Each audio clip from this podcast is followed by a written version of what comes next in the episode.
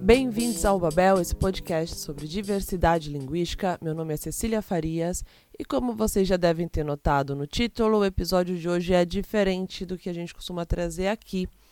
Na verdade, é uma entrevista que eu realizei num evento da Associação Brasileira de Linguística, Abralin, que se chamava Abralin em Cena dezesseis, Popularização da Linguística, e foi uma conversa com Felipe Figueiredo, que aconteceu no dia dezessete de novembro de dois mil e vinte e um.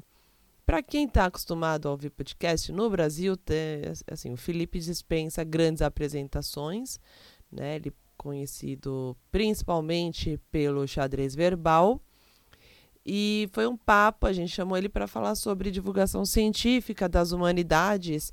Então, achei que seria bacana, assim, trazer para cá, porque para quem gosta de podcast vai gostar, né, dessa conversa aqui com o Felipe. É, para quem ouve o Babel porque tem interesse em questões de divulgação científica, de popularização científica, vai gostar do papo também. E sempre gostoso um conteúdo extra, não é?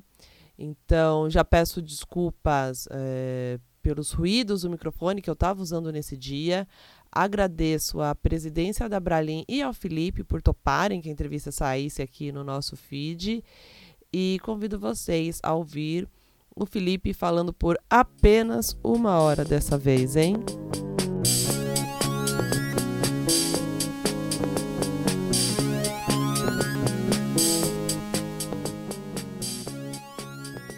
Olá, boa noite. O meu nome é Cecília, eu sou doutoranda no Departamento de Linguística da Universidade de São Paulo, também sou pesquisadora no Centro de Referência do Museu da Língua Portuguesa e também faço umas coisinhas por aí, como o Babel Podcast, né?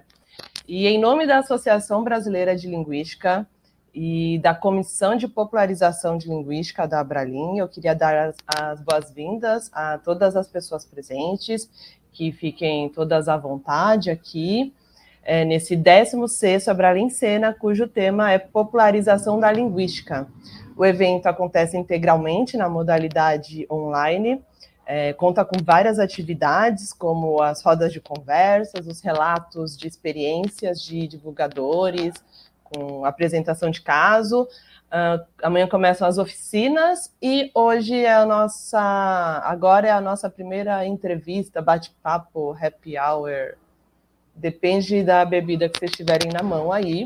Uh, ao, quando a gente foi pensando em como estruturar esse, esse evento, né, a gente se baseou em algumas perguntas para conceber essa proposta, que são quem, como, quando, para quem, por que faz divulgação científica? Tipo, perguntas W H, ou Q U, para ficar aqui nas piadinhas internas de linguística. E quero convidar aqui, nosso convidado de hoje, para muita gente vai ser uma voz tomando corpo, né?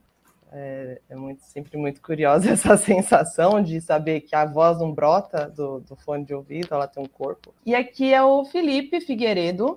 Ele é formado em História na U S P, ele é colunista de política internacional, ele integra o, car- o canal Nerdologia, é criador do site e podcast Xadrez Verbal e também do Fronteiras Invisíveis do Futebol. Queria começar assim, eu, né, falei coisas básicas. Felipe, quer complementar a sua apresentação? Uh, palmeirense. Aí vamos começar então as nossas perguntas. Q U? Começa falando para a gente como e por que você começou esses projetos que divulgam ciências, assim, ciências humanas, no caso. Bem, primeiro, agradecer o convite. Olá a todo mundo que está nos assistindo. Pedir desculpas pela barba um pouco de eremita, não deu tempo de, de aparar direito. Uma mistura de não deu tempo com é, é, um pouco de... de letargia na hora. E respondendo a sua pergunta, Cecília, é, o que acontece? Eu tenho um subtítulo lá no site do Xadrez Verbal, inclusive, né, que está nas redes sociais, que é assim, Xadrez Verbal, História, Política, Atualidades e um pouco de autoterapia. Porque o Xadrez Verbal começou como um blog, pessoal, uh, sem grandes pretensões. E começou, ele começou num momento um pouco, uh, uh, não vou dizer complicado, mas um pouco acelerado da minha vida, que eu, nos períodos finais da graduação, ainda nos períodos finais da graduação, e por alguns anos, eu me dediquei a estudar para o concurso de admissão à carreira diplomática. E, e é muito comum entre concurseiros, né, uh, concurseiros aqui no sentido mais amplo possível da palavra, pode ser vestibulandos, quem está estudando por uma prova de, de, de, da pós, a prova da residência, qualquer coisa desse tipo, uh, você ficar muito ansioso, muito apreensivo, né, você tem um, um abatimento muito grande no que uh, uh, né, se chama de saúde mental. E uma das coisas que me angustiava na época era que eu estudava muito, né, passava o dia estudando, ou seja, botando coisa para dentro da cabeça, né, uh, porém era muito difícil ver algum resultado daquilo. Porque um concurso, um vestibular, você vai chegar naquele dia, no ano, e você vai ter uma espécie, né, de, de all-in. Aquele dia, ou tudo ou nada, ou, aí, ou você vai para a segunda fase, terceira fase, ou começa, entre aspas, da estaca zero. E isso era um pouco, um pouco bastante angustiante. E aí, a partir da sugestão de, de, de amigos, sugestão de profissionais também, uh, eu... receber essa sugestão de, de, de fazer um blog, de criar alguma coisa na qual não só estudasse, eu produzisse alguma coisa também. Então ele começou como um blog extremamente, como eu disse, despretensioso, compartilhando, se você olhar, por exemplo, os primeiros textos, lá de dois mil e treze, eram vários, alguns eram de experiências pessoais, de perspectivas pessoais sobre assuntos políticos, sempre foi sobre política, nunca foi, uh, uh, digamos assim, um diário, né, algo do tipo. Um, e aí eu comecei a fazer textos mais com viés histórico, para justamente essa coisa, ó, já que eu estou estudando tanto, vamos colocar alguma coisa, né, nesse sentido, tal. E ele começou a virar um monstrinho, né?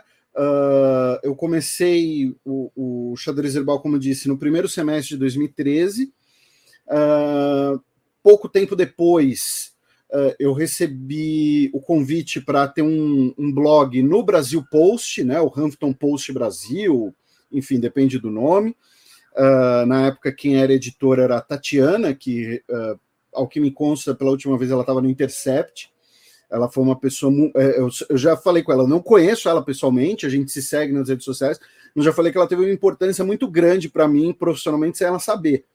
Porque, até aproveitando um pouco o mote, né, da nossa conversa, quando você começa uma produção, quando você começa alguma coisa, você sempre vai ter momentos ali de um pouco de desânimo, um pouco, ah, putz, estou investindo energia nisso daqui, meio a troco de nada, tal. E aí, quando eu recebi o e-mail dela, sabe, eu pensei, putz, tá, tá chegando em algumas pessoas, está atraindo alguns olhares interessantes. Aí comecei a escrever no Opera Mundi, uh, comecei a fazer vídeos no YouTube por conta própria também, depois a gente pode falar mais disso se você quiser. E aí, em dois mil e quinze, mais especificamente, em maio de dois mil e quinze, uh, meu amigo Matias, que já trabalhava com podcast, né, ele trabalhava com podcast antes de ser modinha, ele brinca, é, ele me convidou para a gente fazer um podcast de política internacional. E eu sempre conto essa história, né, na, naquele momento eles faziam muito podcast, a Central três fazia muito podcasts de futebol, não era nem de esporte, era futebol, né, cada clube grande tinha o seu e tal. E eles começaram a querer rearranjar um pouco, expandir a programação e tal. E o Matias teve essa ideia, um podcast de política internacional. Ele seria o apresentador, eu seria o comentarista, sem um formato muito, muito sério e tal. E eu sempre conto essa história, eu sempre falo, né, que eu virei para ele e falei, Matias, eu só vou aceitar porque o convite é seu, porque ele é um grande amigo meu, porque ninguém vai ouvir essa porcaria. E seis anos depois, cá estamos, virou esse monstrinho. Uh, no mesmo ano de dois mil e quinze, uh, eu fui convidado para integrar o Nerdologia. Uh, o primeiro Nerdologia de História foi ao ar só em maio de dois mil e dezesseis, mas o projeto começou já em dois mil e quinze, né, com uma forma de diversificar o Nerdologia, que tinha naquele momento só o Átila, né, fazendo vídeos especialmente de biologia e química, uh, e aí eles queriam alguém de humanas, alguém mais de história e tal. e eles chegaram em mim por conta de um vídeo que eu fiz no meu canal sobre, era uma série que eu fazia chamada Cinema e História, uh, e aí foi isso, né? Uh, depois vieram outros projetos, outros convites e tal, mas o começo foi esse. Então, assim, o, o começo ele é interessante porque ele, eu estava até outro dia conversando disso com, com um amigo, uh, o, o começo não era nada planejado, tá? Há, há sete anos atrás, uh, oito anos atrás, que seja, né, uh, eu não pensava, ah, em dois mil e vinte e um vou estar tá dando uma entrevista para o podcast da Abralin, porque eu vou ter um podcast sucesso, porque eu vou estar tá num canal do YouTube grande e tal, tal, tal. Não, os meus planos eram outros, e, e talvez a primeira lição para a gente encerrar essa pergunta, desculpa, eu falo muito, é, é, mas o pessoal que estiver nos ouvindo e tal, é que Uh, é muito difícil você planejar coisas quando você começa a produzir um conteúdo na internet. Ao mesmo tempo, essa produção de conteúdo uh, uh, uh, ela vai chegar em pessoas, ela vai poder abrir portas. Não dá para saber antes quais portas serão abertas, mas ela pode levar a essa abertura de portas, pode chegar em outras pessoas. Mas no começo, tá? Quem vai te consumir, quem vai ler, são os seus amigos que você vai encher o saco para que leiam e compartilhem, né? Então, você vai virar e falar, ô, oh, dá uma lida nisso aqui e tal. Tá? Então, assim, é, é, no começo é sempre um pouco mais difícil até você estabelecer ali o que seria uma audiência. É, eu até acho muito bacana a gente dar, dar audiência para coisa de amigos por isso, né? Porque, às vezes, a gente é a primeira audiência mesmo, né? E, às vezes, dali vai surgir esse monstro que é o Xadrez Verbal hoje, um dos podcasts mais ouvidos do país. E a, e a te perguntar também se quando você está pensando... Bem, talvez hoje já não precise, já não lide tanto com isso, mas se você fazia pensando num público específico. Tipo, saindo dessa etapa, assim, só meus amigos vão ouvir, a hora, tipo, agora eu vou escrever um roteiro... É, vou escolher uma linguagem, você pensa num público específico, ou, e, ou, e algum dos seus projetos, você vê como ele é vo- se ele é voltado para um público específico também? Então, uh, uh, atualmente, os, uh, uh, os três trabalhos que, que eu tenho online, uh, eles acabam tendo públicos mais ou menos específicos e que são diferentes, isso é o mais curioso, né? Então, no Nerdologia, a maior parte da audiência é de uh, jovens adultos, né? uh, um pouco um pé em adolescentes, né? uh, pessoal que está no ensino médio, alguma coisa assim, mas especialmente jovens adultos, tá? Um público ali entre dezoito e vinte e cinco anos, né? Uh, claro que você sempre vai ter um pouco, né, do, do anterior, um pouco do posterior. Uh, tem gente de, na, na faixa dos seus quarenta anos que, que, que assiste já, gente que, por exemplo, que cresceu com o Jovem Nerd, né? O Jovem Nerd tem dez anos de estrada. No podcast, o público já é mais ou menos a faixa do, dos vinte, início dos trinta, né? E esse é o público que consome podcasts no Brasil, a maioria do público. Então, um público um pouco mais velho, tá? Uh, novamente, a gente tem muito ouvinte vestibulando, tem ouvinte também bem mais velho, mas a faixa acaba sendo essa. Então, um é dos dezoito a vinte e cinco, outra é mais ou menos dos vinte e cinco aos trinta e cinco. E a minha coluna na Gazeta do Povo, minha coluna no jornal, já é um público uh, uh, acima de quarenta, principalmente. Então, são três públicos distintos. Agora, no começo, isso é uma pergunta muito interessante de, de você fazer, especialmente já que a ideia é, é dar... Né, contribuir um pouco da minha experiência para pessoas que estiverem pensando em produzir coisas, é que, primeiro, no começo eu não sabia quem era o meu público, né? Você ainda, você, no começo você fica tateando no escuro, porque às vezes você acha que você está atingindo um tipo de pessoa, na verdade você está atingindo outro, né? Isso é, é, é muito curioso. É, tem uma história aqui que eu conto, né, que um dos primeiros convidados que a gente recebeu no Xadrez Verbal, né, nos, nos programas até o número cinquenta, a gente começou a querer sempre trazer convidados, né, a gente se entusiasmou muito, a gente conseguiu levar muita gente legal para o programa, né, uh, uh, E uma dessas pessoas era uma pessoa que eu lia muito na Folha de São Paulo, uma pessoa que eu admiro muito, que é o Alexandre Vidal. Ele é diplomata, escritor, uh, ele escreveu Sérgio Vieira América, uh, uh, ele tem livros traduzidos em vários idiomas, e na época ele era colunista da Folha de São Paulo. Só que assim, eu nunca achava que, eu, que seria plausível, sabe? Para mim ele estava num, num, numa outra... Ele estava não, ele de fato estava, né? Em, em outra prateleira.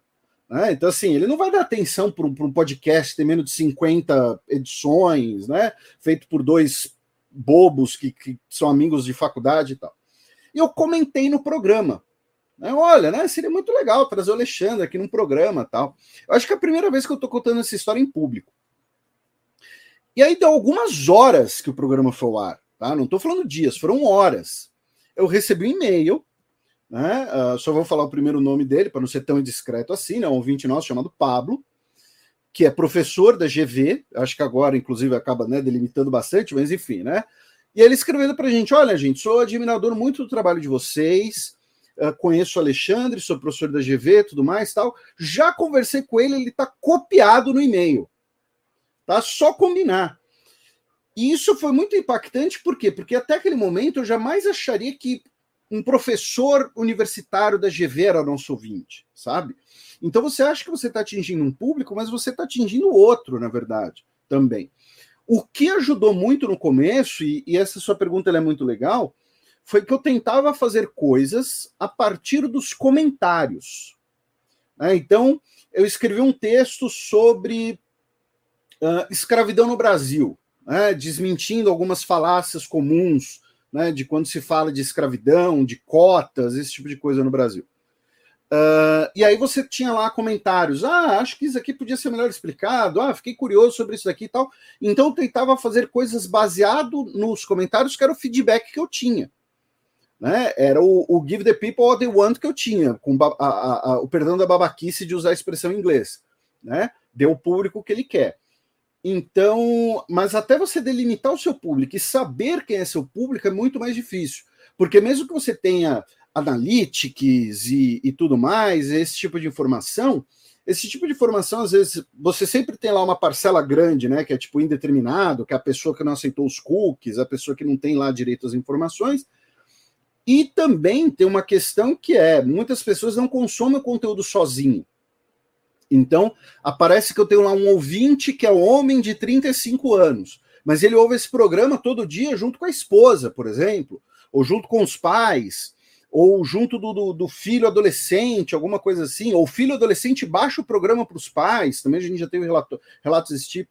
Então, até você ter uma ideia de quem é a sua audiência vai demorar um pouco, então trabalhe com o que você tem em mãos. É uma maneira de dialogar, de interagir com o público. Mas eu sempre evitei o sensacionalismo, a coisa clickbait, que é, vou tentar atingir o maior público possível. Porque...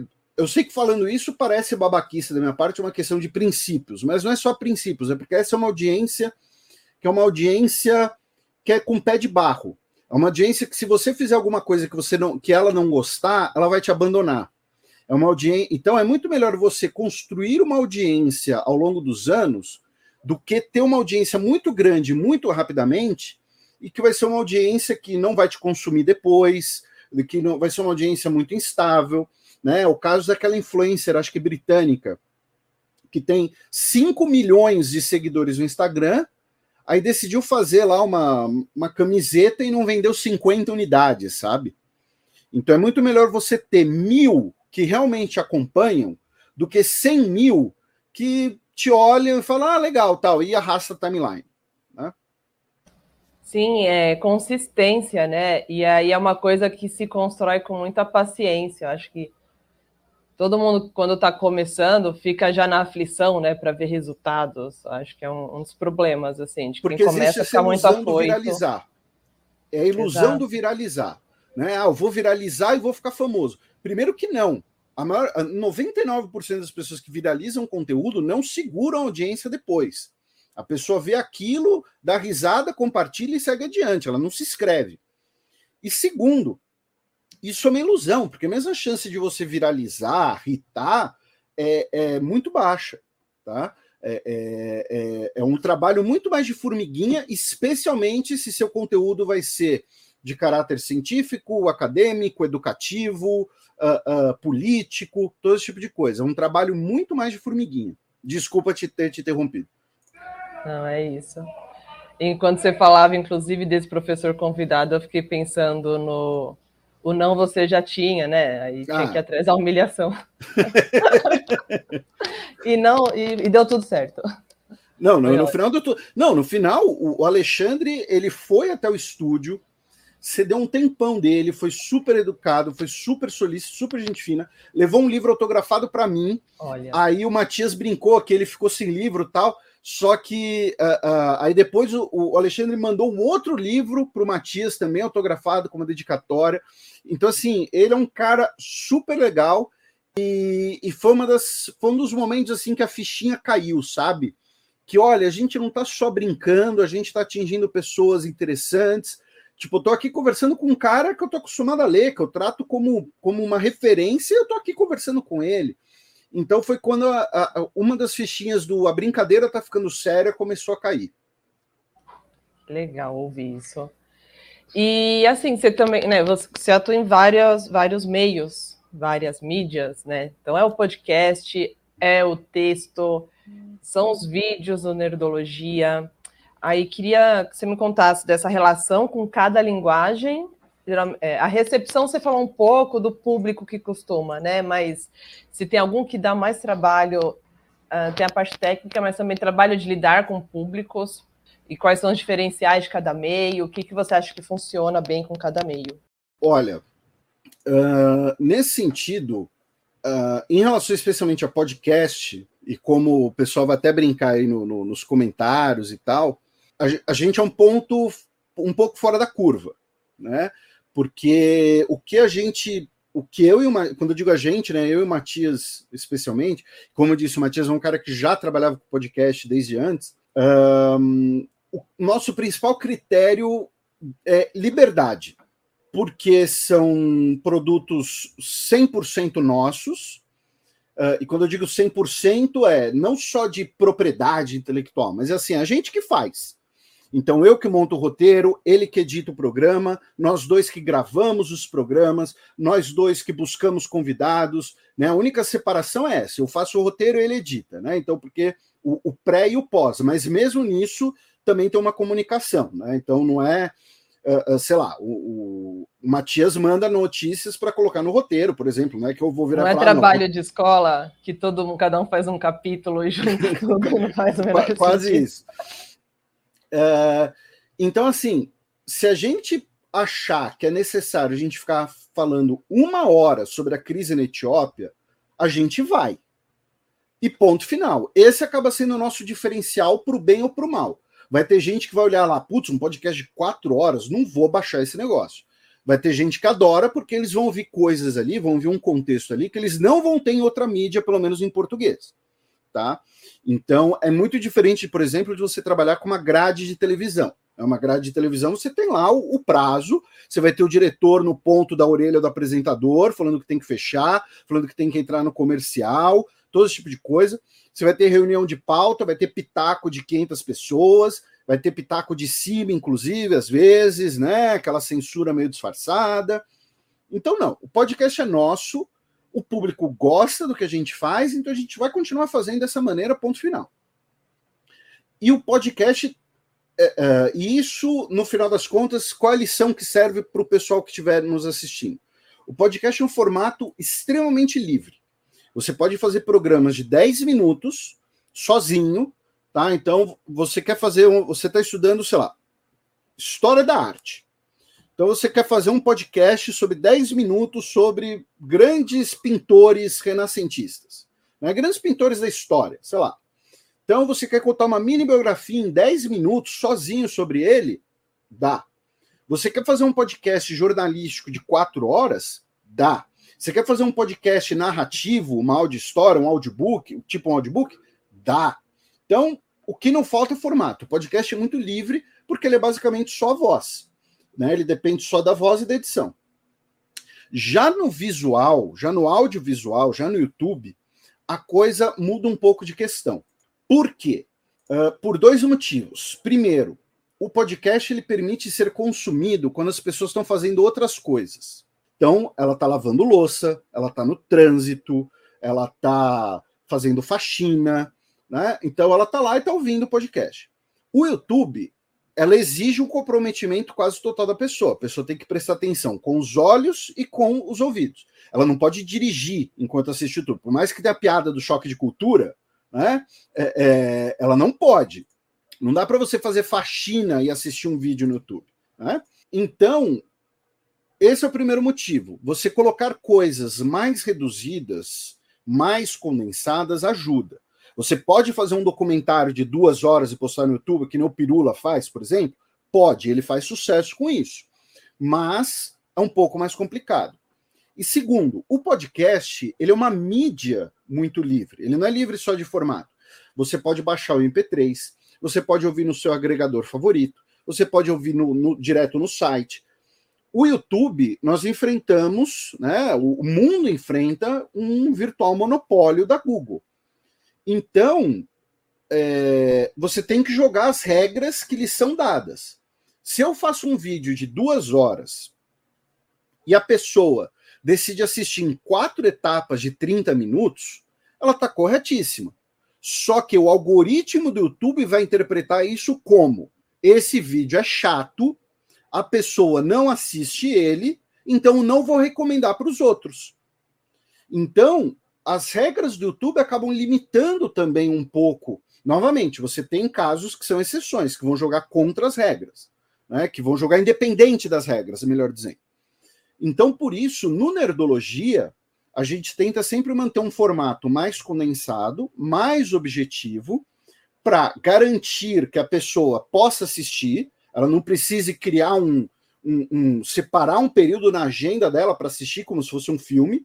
Ela pode assistir, sei lá, enquanto almoça, e também por conta desse ambiente do próprio YouTube que, desculpa, eu sei que é muito legal, vai ser muito corajoso, tá? Para quem quiser sinalizar virtude, postar no Twitter, eu sou contra as regras corporativas, mas uma vez que você está disposto a fazer conteúdo lá, você tem que aceitar esse jogo, você tem que aceitar as regras, né? Você tem que usar elas a seu favor.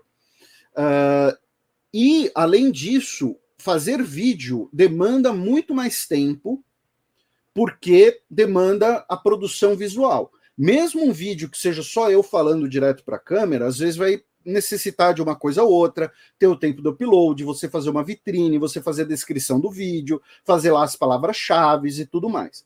Nesse sentido, se eu tivesse algum conselho para dar para alguém, ah, Felipe, estou pensando em fazer um canal no YouTube. Quero fazer o canal no YouTube sobre os pintores renascentistas, mas eu não vou fazer podcast porque eu quero mostrar as pinturas, né? Eu quero o visual também. Legal, perfeito. A minha sugestão hoje, a partir de um aprendizado meu, de um erro que eu cometi, é: não tenta abraçar o mundo. Quando eu fazia vídeo no YouTube, eu fazia o roteiro, o vídeo, a edição, tudo sozinho. Era uma desgraça. Para subir um vídeo de vinte minutos no YouTube falando de um filme, eu levava seis, sete horas.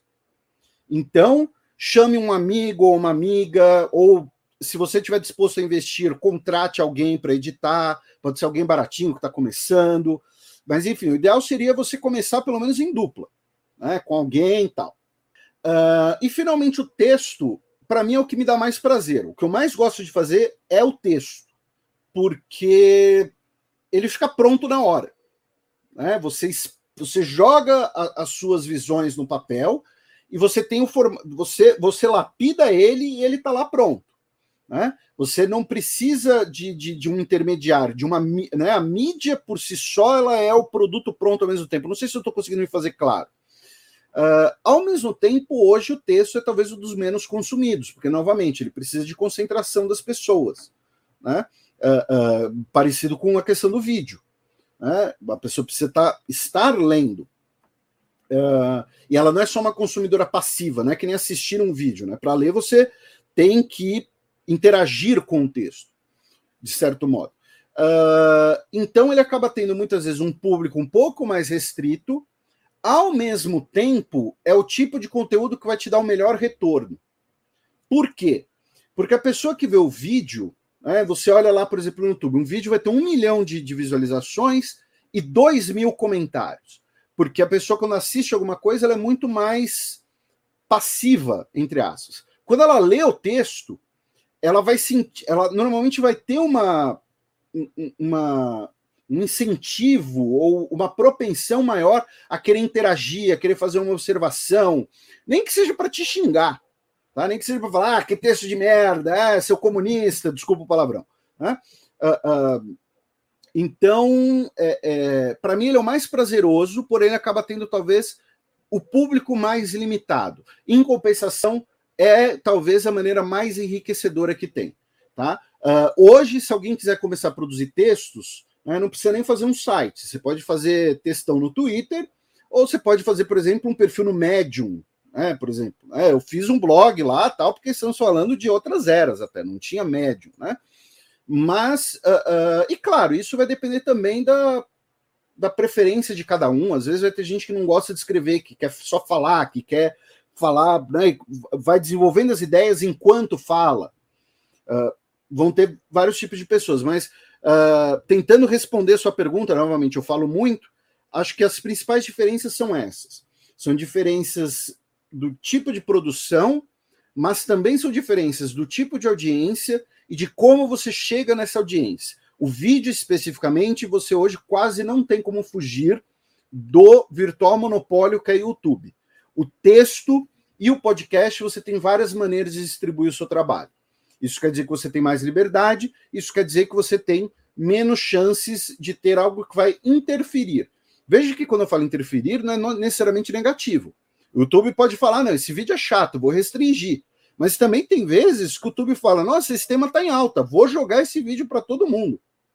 Então, uh, um exemplo bobo, é, por conta da pandemia, a gente fez vários nerdologias, inclusive de história, ligados a questões de, de peste negra, de, de, da epidemia de gripe espanhola, uh, epidemias de, uh, epidemias de ebola na África, e eram vídeos que davam um mês que ele estava publicado, do nada, de repente, ele, bum, estava em alta de novo, porque um monte de gente começava a buscar esse tipo de, de, de tema. Ah, vi na novela, né? Falaram alguma coisa de ebola, né? Plulo, então, bum, bombava de novo. Então, só para não parecer que o YouTube é só um grande vilão, ele é um grande vilão, mas que tem um mindinho uh, uh, é, é, é, é bondoso. Cara, você meio que adiantou uma parte da pergunta Desculpa. que eu ia fazer em seguida, que eu queria fazer uma pergunta sacana, assim, que é, tipo, qual o filho preferido? O filho preferido? É, não, não. É. Até porque, assim... Tem um projeto é, que te dá mais barato hoje em dia. Assim, o, o, os filhos... É, é, o meu filho é o site Xadrez Verbal. O podcast Xadrez Verbal, o podcast Fronteiras Invisíveis do Futebol e o podcast Repertório são filhos meus e do Matias. É guarda compartilhada. O Nerdologia, eu sou... Eu sou... Agregado. É, eu sou o tio. Entendeu? Eu sou um tio, eu sou um chegado. E os, os textos são, são, é, são, não sei, são as amizades por aí, entendeu? Então, assim, é, produzo o texto e vai para a Gazeta, pode ir para o meu site. Recentemente eu publiquei um texto, fazia muito tempo que eu não publicava no meu site, mas eu publiquei porque eu queria escrever sobre A, a crise no Exército Brasileiro, né? A crise política, a relação com o Exército Brasileiro, e não era um tema que caberia na minha coluna na Gazeta, né? Eu sabia disso, eu sou colunista de política internacional, mas eu queria escrever disso, então eu publiquei no meu site. Então esses são, são filhotinhos, não sei, uma ninhada, não, não sei. Então é, é difícil falar em filho preferido, mas provavelmente acaba sendo o podcast Xadrez Verbal, né? Ele que, que foi essa grande mola para muitos outros projetos, ele que leva a ter interações muito legais com muita gente, me fez conhecer pessoas incríveis, tanto outros podcasters como pessoas ouvintes, uh, me fez aprender muito, eu aprendo muito fazendo podcast, tanto, pra, tanto estudando para apresentar o programa, quanto às vezes por falar uma coisa meio imprecisa, então tem um retorno das pessoas, né? uh, uh, e isso a gente nunca se negou a fazer, essa é outra coisa importante para o pessoal. É... Você sempre... Você botou a cara na internet, você vai receber comentário babaca. Você vai receber comentário ofensivo, comentário desconstrutivo, tá? Mas você também vai receber comentários interessantes. E se você se mostrar aberto a esses comentários interessantes, você vai receber mais comentários interessantes e não tenha medo de falar que você errou ou de falar que você não sabe de um assunto, né? Então, uh, recentemente a gente comentou a notícia de que desenvolveram a vacina para malária, né? Uh, uh, estava em testes em alguns países africanos, como Burkina Faso. Um, eu posso falar, por exemplo, um pouco da história de Burkina Faso. Tá? Eu posso falar do Alto Volta, do Thomas Sankara. A gente falou, ó, falando nisso, estão desenvolvendo essa vacina, tá, tá. Vieram ouvintes, falar, ó, mas tem dois tipos de malária. A malária que tem lá não é o mesmo tipo que tem no Brasil. É uma vacina que pode ajudar a situação brasileira, mas não é a mesma coisa. Uh, uh, deram explicações muito mais completas e que aí no programa seguinte a gente repercutiu essas explicações. Por quê? Porque eu não vou falar, não, gente, eu manjo tudo de vacina e de malária, tá? Entendeu? Sou, sou aqui, sou o novo, novo Chagas, entendeu? Não, não, nada disso, né?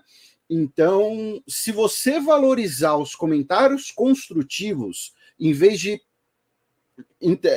de se defender de todos, e, e é normal você ficar puto, você ficar bravo com algum comentário babaca, vai ser normal.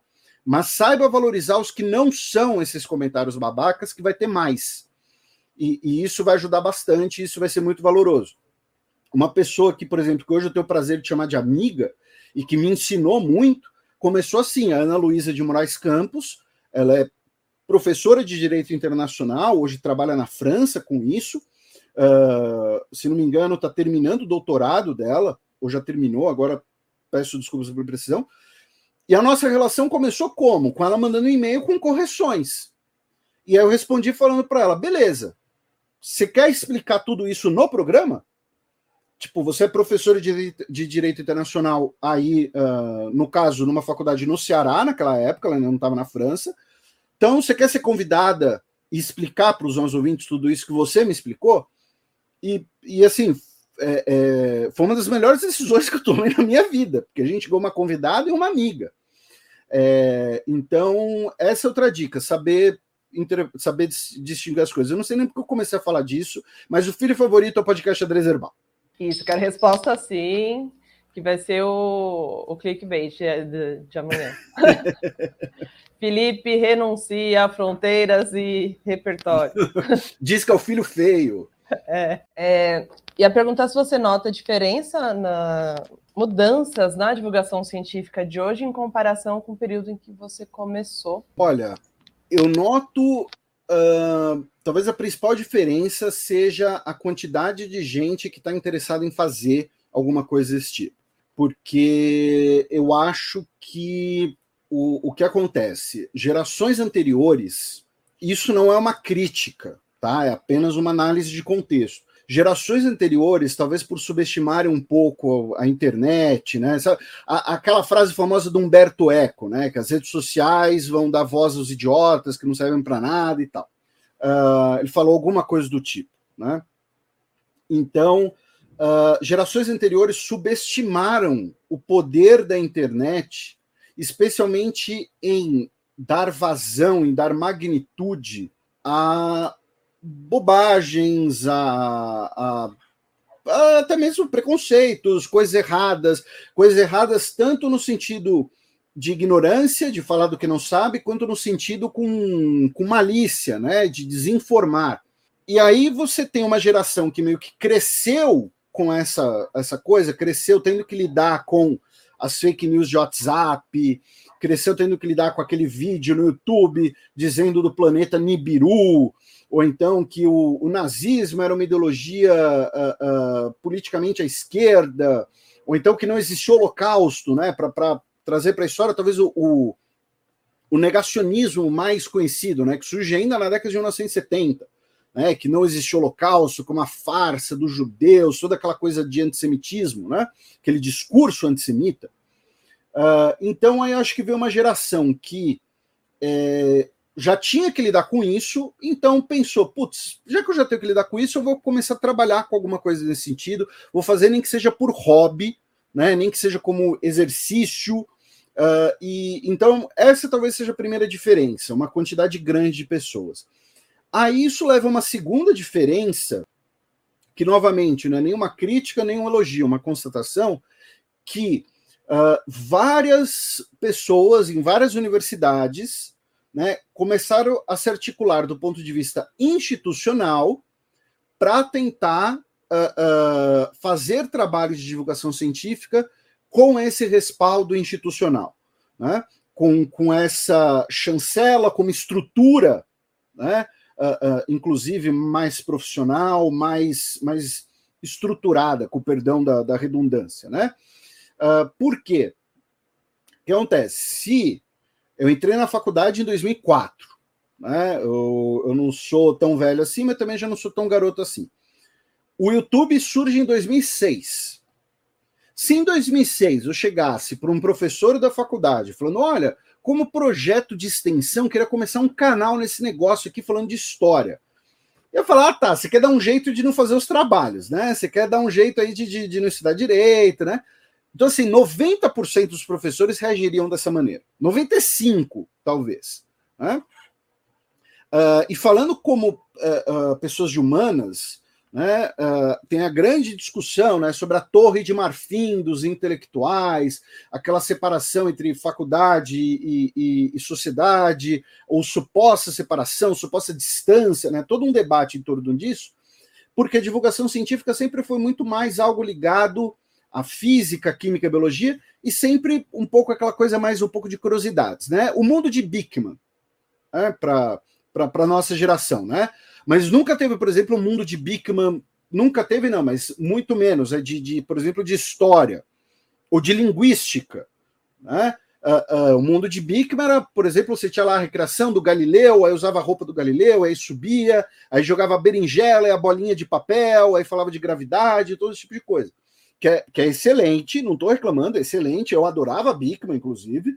Eu sei que muita gente, né, o Pirula, inclusive, é, é um tarado pelo Beakman, tarado, inclusive, tentou boliná-lo pessoalmente, tá? Fica a denúncia. E uh, uh, esse tipo de conteúdo nas humanidades era muito mais incomum e gera muito mais estranhamento, especialmente aqui no Brasil, tirando ali B B C, né, né, no, no Reino Unido, talvez uma outra coisa da, da, uh, uh, da, da P B S nos Estados Unidos, ali os documentários do Ken Burns, era uma coisa muito distante. Então, como efeito de você ter bastante gente, agora você também tem o início de movimentos institucionais.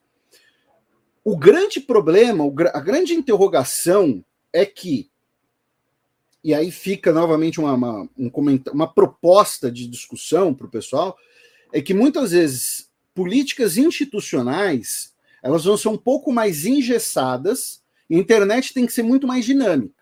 Tá? Tem um assunto bombando hoje, você tem que fazer o vídeo amanhã, irmão. Não dá tempo de fazer um edital, de blá, blá, blá, às vezes, às vezes, né? Normalmente. Então, para dar um exemplo bobo, bem bobo, nosso, dois exemplos. Teve um incêndio no Museu Nacional, infelizmente, em dois mil e dezoito. Eu e o Átila, com a aprovação do Alexandre e do Dave, que são os investidores, né, eles são caras que botaram dinheiro nesse projeto, acreditaram nesse projeto do Nerdologia e demoraram a ter retorno. É, eu sempre coloco isso, porque acho que às vezes eles sofrem críticas muito injustas na, na, na internet. A gente falou, olha, tudo bem se a gente paralisar toda a nossa produção e correr para em uma semana fazer um vídeo, fazer vídeo sobre isso, e fazer um Nerdologia em uma semana é, é pau, tá? Toparam, fizemos. Maradona morreu, nós fizemos uma live do Fronteiras Invisíveis, meio que quase de um dia para o outro também. Então, é o tipo de coisa que exige um pouco mais de dinamismo, um pouco mais de... Uh, uh, não sei direito qual é a melhor palavra, inclusive é algo ruim, né? A internet deixa todo mundo ansioso, é tudo muito acelerado, mas é, é, acaba sendo, às vezes, uma, uma distância... Né, um pouco entre esses dois mundos, que essa distância progressivamente vai, vai, vai diminuir, porque são coisas uh, relativamente novas. Então, talvez a principal diferença seja essa, a quantidade de pessoas dispostas a fazer. E quanto mais pessoas tiver, especialmente com um trabalho de qualidade, melhor. Porque, ao contrário da televisão, né, a, a gente cresceu aquela coisa da televisão do domingo, né? Faustão e Gugu brigando pela audiência, né? Porque você ou assistia um ou assistia outro. YouTube não tem essa, não é um jogo de soma zero. Eu posso assistir o meu vídeo e depois assistir o, o seu, e depois assistir o da Abralin, e depois assistir o do Dragões de Garagem, depois assistir o do Laboratório Estudos Medievais da U S P, por aí vai. Ah, obrigada. Gente, tem muita pergunta, na verdade, aqui. Eu ia te perguntar, uma coisa que você entrou agora, uh, um pouquinho, é na, no critério, nos critérios para a escolha da pauta, né? Porque então, o xadrez verbal tem um momento efemérides, só que daí são pílulas, é uma coisa mais rapidinha, assim, então... Mas na hora de escolher o tema do, do Fronteiras, do, do Nerdologia, coisa assim, né? O que, que acaba pesando mais? É o tema do momento ou... Cara, eu quero falar disso porque ninguém tá falando disso, justamente por isso eu vou falar disso, para alguém falar. E aí, como é que é essa escolha? No Fronteiras, uh, eu e o Matias, a gente tinha, um, nós temos, né, porque o projeto uma hora vai voltar, mas um dos critérios é um revezamento geográfico, né? Evitar ficar fazendo muita coisa de um lugar só. Tirando a época que teve a Copa América Centenário, que a gente decidiu fazer uma maratona de América do Sul, a gente sempre tenta fazer um revezamento. Então, esse é o primeiro critério. Ah, quinzena que vem é um programa sobre África. Vamos fazer o quê? É, vamos fazer sobre o quê? Vamos pesquisar qual. Uh, a partir disso, aí nós vamos ou para notícias, né? Então, uh, por exemplo, ah, recentemente teve ah, quando ah, ah, teve o falecimento do Mandela. Né? Aí a gente, putz, a gente ainda não fez de África do Sul, vamos fazer de África do Sul. Uh, no caso de conteúdo de história, tem um cheat, né? tem, um, tem uma, uma boia de salvação muito grande, que são as efemérides, que são as, dati- as datas redondas. O que acontece? No início do ano, tá, gente? Isso é coisa de maluco, tá? No início do ano, eu separo umas duzentas efemérides que vai ter no ano seguinte, tá? Então, assim, eu calculo lá. Então, é o ano de dois mil e vinte e um. dois mil e vinte e um menos vinte e cinco, noventa e seis. Vamos ver o que aconteceu em noventa e seis. dois mil e vinte e um menos quarenta, menos cinquenta, menos sessenta, menos setenta e cinco, menos cem, blá, blá, blá, blá, blá, blá, até uns dois mil e quinhentos antes de Cristo, tá? Separou tudo isso, eu vou organizando no calendário. Eu, o, o meu Google Agenda é coisa de tarado, tá? No, acho que não tem como botar aqui, mas... É, é, acho que, na verdade, tem. Eu vou, vou, vou, vou tentar colocar aqui. Uh, vou, eu vou tirar aqui as, as coisas mais, mais pessoais. Tira o proibidão. É, tira o proibidão, né? Mas aí eu vou compartilhar aqui a tela com o pessoal rapidinho. É Xuxa de Cristal, que a gente sabe que você está vendo. É, ah, exatamente. É de Cristal que você está vendo. Exatamente. Né? Uh, vou compartilhar aqui uma... Aqui, essa daqui. Compartilhar. Né? Então, todos esses vermelhinhos aqui, você está vendo? Então, todos esses vermelhinhos aqui são uma efeméride que eu pesquisei lá no início do ano. Toda semana tem que ter pelo menos três, tá? Então, a partir disso, é, é, a partir disso, isso ajuda a fazer, separar alguns temas, né? Tanto no Nerdologia, quanto no Fronteiras, quanto colunas de jornal. Então, como conteúdo de história, eu tenho essa boia de salvação. Uh, outra coisa que colabora muito para o Nerdologia especificamente é alguma grande obra sobre algum tema, né? Que vai gerar um hype, vai gerar um buzz, né? Então, por exemplo, teve agora o filme do Ridley Scott com o Adam, Sil- o, o Adam Driver, so, né, o, o Último Duelo, né? Que é sobre um julgamento por combate na Idade Média. Então eu peguei e fiz uma Nerdologia sobre isso. Peguei lá uma tese de doutorado de uma historiadora canadense, uh, li Uh, uh, metade dela, mais ou menos. A partir daquilo tive uma base e fiz o roteiro. Porque é um tema que vai estar, tá, né, vai, vai gerar buzz entre as pessoas, vai todo mundo começar a querer pesquisar essa coisa de julgamento por combate. Ah, era de verdade? Era assim mesmo? Como funcionava e tudo mais. Um, pedidos dos ouvintes, às vezes, é, é, do, dos espectadores, às vezes influenciam também. Uh, especialmente aquela coisa que eu te falei, de fiz um vídeo... Né, fiz lá uma Nerdologia de oito minutos, mas, putz, aí as pessoas comentando, putz, você podia, a partir disso, falar daquela outra coisa. né? Então, vamos falar dessa outra coisa. Uh, atualmente, eu estou numa maratona de Alexandre o Grande, por exemplo, porque eu fiz um vídeo sobre o início da vida dele. A essa semana será um vídeo sobre o Império Persa, e daqui a um tempo vai ser o um vídeo sobre o fim da vida dele, né? Porque não tinha como fazer tudo num vídeo só. Então, são, são alguns do, dos critérios que ajudam, né? Temas em evidência, temas que estão no, no, no buzz, e, e que você sabe que estarão, né? Porque você tem um cronograma de lançamento de filmes, de séries e tal. Uh, então, Peaky Blinders, né? Todo mundo pede para falar, ah, os Peaky Blinders, o que, que tem de verdade, o que, que não tem de verdade naquilo? Eu vou esperar mais perto da próxima temporada, não vou fazer agora, né?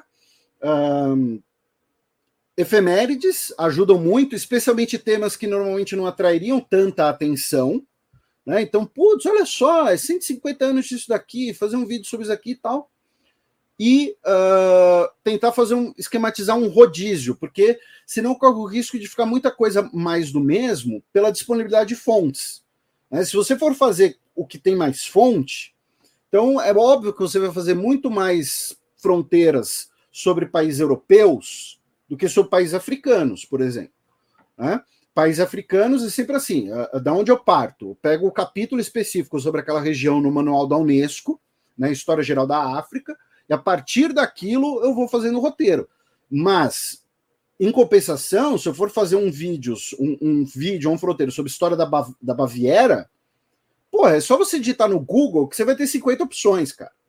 Então, é, é, isso acaba colaborando ou dificultando a escolha de um tema. E isso, às vezes, o pessoal não tem noção muito disso, às vezes acaba sendo até meio injusto, né? Ah, Felipe, você podia falar mais de história da África. Porra, adoraria falar mais de história da África, só que a disponibilidade de fontes não é a mesma. Não é que não tenha fontes, mas a quantidade e a facilidade de chegar nelas é outra, né? Ainda mais em tempos de pandemia. Tempos de pandemia eu tenho que... Assim, noventa e nove por cento das coisas que eu, que eu uso tem que estar online, tá? Não, não, não adianta, não, mas tem o livro lá na biblioteca da U S P, né? Não adianta muito isso. Então, enfim, novamente falei um monte, mas acho que são alguns dos critérios. Melhor do que você vir aqui e ficar quieto, né? Aí não rende, aí não existe vídeo. É, cara, tem muitos comentários, estão te mandando muitos beijos de Vanuatu. A galera comentando, inclusive, do tempo de duração do, do xadrez verbal, né? A Luciana Sanches me deu uma ótima ideia aqui, que ela falou, a hora que acaba o podcast eu paro de limpar as coisas. Não limpo então mais. Achei um, uma boa, vou fazer isso. Galera chamando Fronteiras de volta, né? Também. Você sabe, é, porque o Fronteiras a gente só vai gravar pessoalmente quando a gente voltar pro estúdio. Quando o Átila deixar. É, cara, tem muitas perguntas para pouco tempo, então eu acho é que eu, falo eu muito. Consigo juntar. Não, e que as pessoas estão bem interessadas, assim, né? Mas tem uma pergunta sobre como ganhar dinheiro com podcast que é, eu responderia que, tipo, sendo patrocinado por banco. Fora isso, eu acho que eu tentaria outra coisa. É... É, mas eu queria passar para outras coisas, na verdade. Ah, tá. Por exemplo, o Vitor.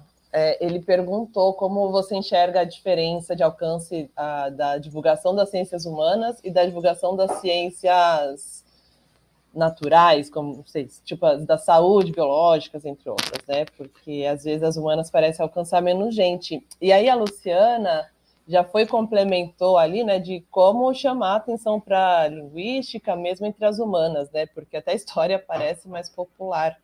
Sim. Então, o, o, o que acontece é que uma coisa que atrai muitas pessoas é sempre aquela noção da curiosidade, né? Curiosidade, eu digo, a, aquela coisa mais anedótica, né? Então, uh, qual o maior planeta que nós conhecemos? Ou então, será que existem outros universos? E aí isso dá para trazer para a história, né? Por exemplo, com, sei lá, qual foi o maior império da humanidade? Ah, foi o Império Britânico, foi o Império Mongol, foi o Império Persa, enfim, quem, quem foi o maior conquistador da humanidade? Esse tipo de coisa que é sempre mais de curiosidade, mais de, de não, não é tão acadêmico, é mais de conversa, de, de, de, de, de rodinha de conversa. Então, nesse sentido, eu não tenho como, né, eu vou meter uma Glória Pires eu não tenho como opinar sobre o campo da linguística. Eu não sei como poderia colocar essa coisa do, do, uh, uh, da trívia, né, para a linguística. Não sei. É, qual idioma usa menos consoantes? Não sei. Qual... Não sei dizer, tá?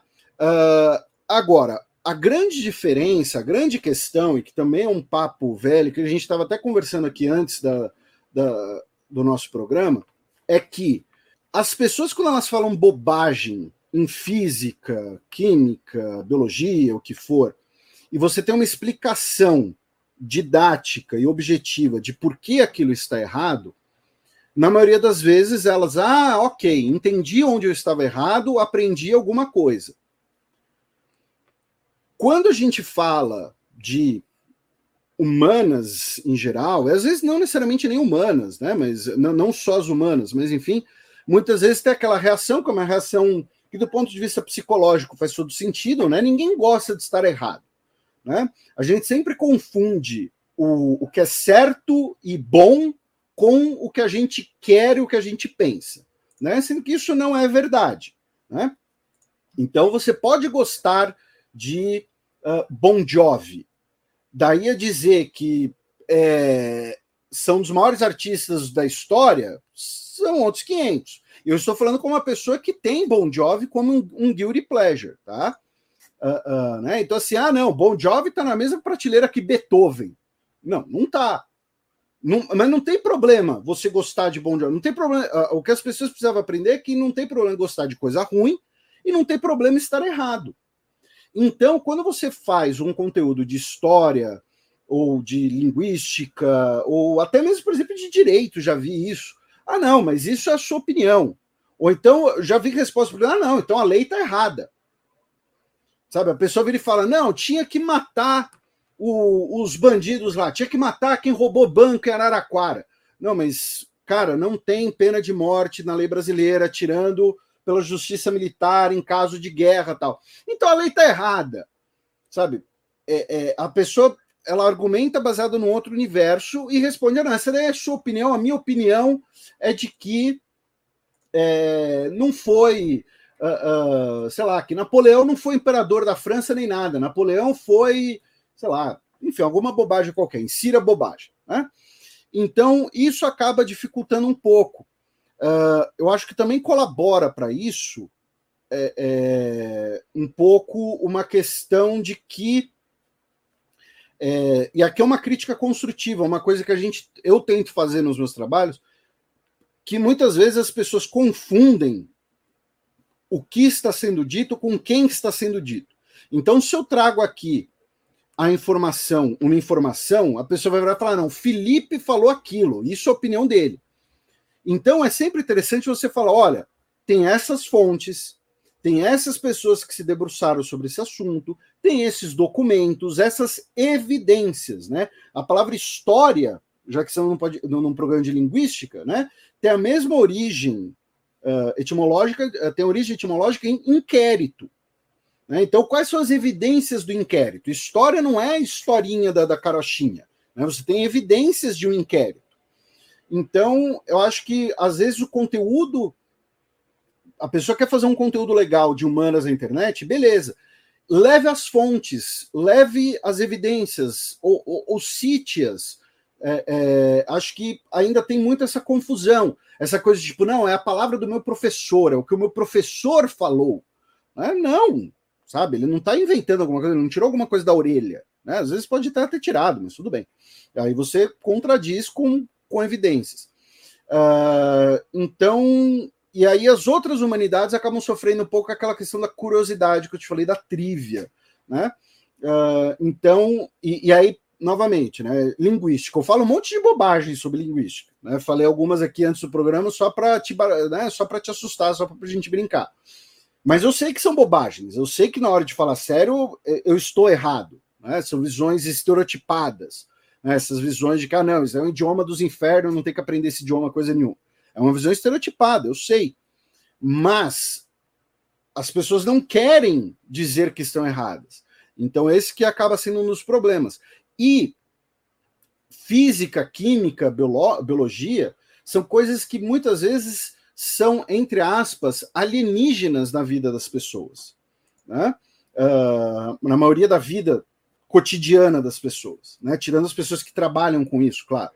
Quando a gente fala de história, quando a gente fala de, de idioma, que a pessoa usa o dia inteiro, toda hora, com alguém, quando a gente fala, né, de, de estátuas, né, por exemplo, toda aquela discussão sobre monumentos e vandalizar monumentos e qual a importância do monumento ou não, são coisas que estão muito mais visíveis no cotidiano dela. Então ela leva, às vezes, para o pessoal, né? Ah, como assim você vai querer, você vai querer discutir o Borba Gato? O Borba Gato é parte do patrimônio da minha cidade. Eu vejo ele quando eu passo ali de ônibus todo dia, duas vezes por dia, indo e voltando do trabalho, né? Agora, ela não, ela não fica jogando uma berinjela e uma bolinha de papel do alto de uma torre para falar de gravidade, né? Então, eu acho que isso também acaba colaborando um pouco para as pessoas terem essa reação um pouco mais defensiva. É uma reação completamente psicológica, na verdade, muitas vezes. E, claro, também envenenadas por desinformação e tal, mas isso pode servir para qualquer campo do conhecimento. É que no caso da história, no, novamente, por conta dessa reação, né, se você tem uma pessoa dando a desinformação que eu quero ouvir, eu vou tratar como verdade, né? Se eu estou ouvindo um cara dizendo que o Holocausto foi mentira e eu sou um antissemita, eu não gosto do meu vizinho, que, que eu sei que é judeu, sei lá, qualquer babaquice dessas. Então, porra, não, eu não sou neonazista. Eu só estou consumindo esse conteúdo que é a verdade, que é a verdade que querem me ocultar. Essa é a grande chamada, né? Estão mentindo para você, é verdade secreta, né? O, o, o, o que não querem que você saiba. Amigo, se está na internet, não é segredo, tá? Começo de conversa. Então, é isso. Novamente, falo muito. Eu até, uma coisa que eu pensei enquanto você falava é que se a gente divulgar melhor os nossos métodos já ajuda, né? Porque quando fala de ciências duras, você imagina alguém com microscópio, que a pessoa junta substâncias, que a pessoa calcula coisas e números, mas não sabe uh, os, o que, que um historiador faz, o que, que um linguista faz, é o quê? Né? Então, talvez parte da... Algo que a gente poderia fazer é justamente mostrar, é assim que a gente faz, a gente abre, triangula informações, a gente faz isso, assado, acho que seria um bom caminho também, né? E assim, a gente, tipo, estourou o tempo aqui, na real. A gente tem mais perguntas, assim, acho que não vai dar tempo, eu queria agradecer todo mundo aqui participando, depois dá uma olhadinha no chat que vai ficar lá no YouTube. E queria muito te agradecer, Felipe, e te Eu dar um momento, assim, momento, não sei se você quer fazer um jabá ainda, ou algo novo que vai vir por aí, é, fala final. É, eu que agradeço o convite, agradeço uh, a sua paciência também, porque eu sei que às vezes eu demoro para responder e tal, uh, responder e-mail e tudo mais.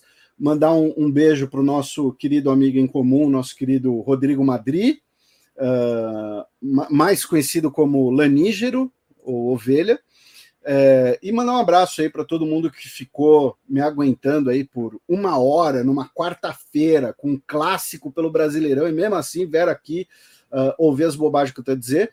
Espero que para o pessoal que está participando, né, do evento da Abralin, ou para o pessoal que esteja pensando em criar conteúdo, uh, uh, e pode ser desde como hobby, até como, como eu falei antes, né, de abrir, abertura de portas. Então, sei lá, putz, estou desempregado, estou aqui, tô, tô meio... Uh, uh, preciso até gerenciar um pouco o meu tempo e tal... E aí você pode ter depois um cartão de visitas para mostrar para pessoas do, da sua área, do mercado, do que você faz. É, é, então, assim, se você tentar começar a fazer um projeto, espero que os meus comentários tenham sido úteis também. E, novamente, só tenho a agradecer e fico aí ao dispor do pessoal da Abralin para circunstâncias futuras. Eu posso, inclusive, servir de escada, né? Fazer um programa, assim, sobre... respondendo comentários idiotas sobre linguística, e eu faço os comentários idiotas, que são os que eu já faço normalmente, né? Então pode ser também. Você pode ser tipo o Dedé dos Trapalhões, sabe? É o é, você, você é o Didi, é isso? Às vezes eu sou o Mussum. É... Ah, obrigada, muito obrigada, Felipe. E o que mais que falta de recado? Para lembrar, ah, vou gravar um Babel sobre húngaro e dedicar ao Felipe, ele vai ter que ouvir tudo. E é isso, pessoal.